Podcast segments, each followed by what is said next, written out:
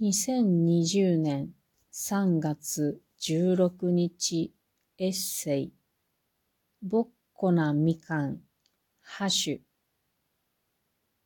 実家から帰宅しザックの荷物を片付けていたら青いビニール袋が出てきた。実家の玄関を出るときに父から渡されてザックに入れたもの。袋を覗くと中には半分傷んだみかんが一つと茶色いシミだらけのオレンジが一つ。手の上に乗せたまま自分の情けなさと父の心に泣いた。実家は八百屋をしている。傷んだ野菜や果物を食べて育った。実家のテーブルには昔と変わらずに傷んだ果物が積まれていた。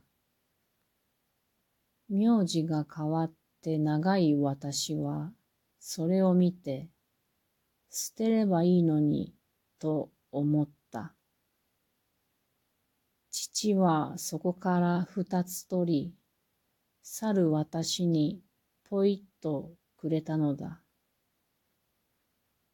持たせるものが何もないけど、みかん食いだった私が喜ぶだろうとくれたのだ。親と弟たちのことや商売など、今後についての心配が募り、両親と弟たちと話し合うための規制だった。話し合いをするまでは、長女として円滑かつ成果のあるものにしなければと内容を考えたりして、使命感に駆られ苦しくも感じていた。話し合いが終わると、うまく進行もできたし、気持ちよい回答できた。家族の役に立てた、と思っていた。ぼっこなみかんから見えたもの。それは自分が家族の役に立ったと思ったことがただの自己満足であったということ。ああ、またこれだ。何度も繰り返してきた。親のことを思ってしたことはどうもいつも軸からずれてしまうのだ。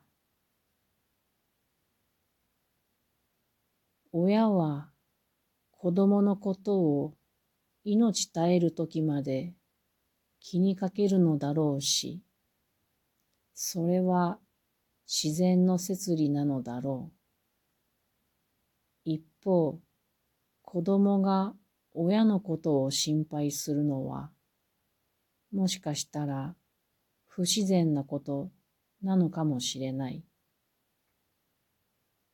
親というものは自分のことで子供に心配をかけたくはない。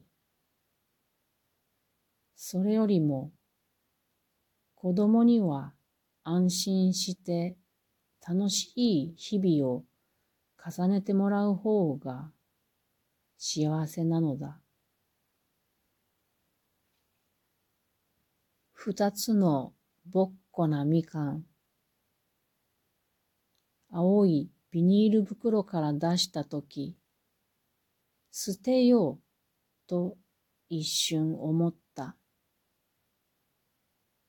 自分はいつの間にか随分立派な人になってしまったものだと反省し、傷んでシミだらけのみかんを味わった。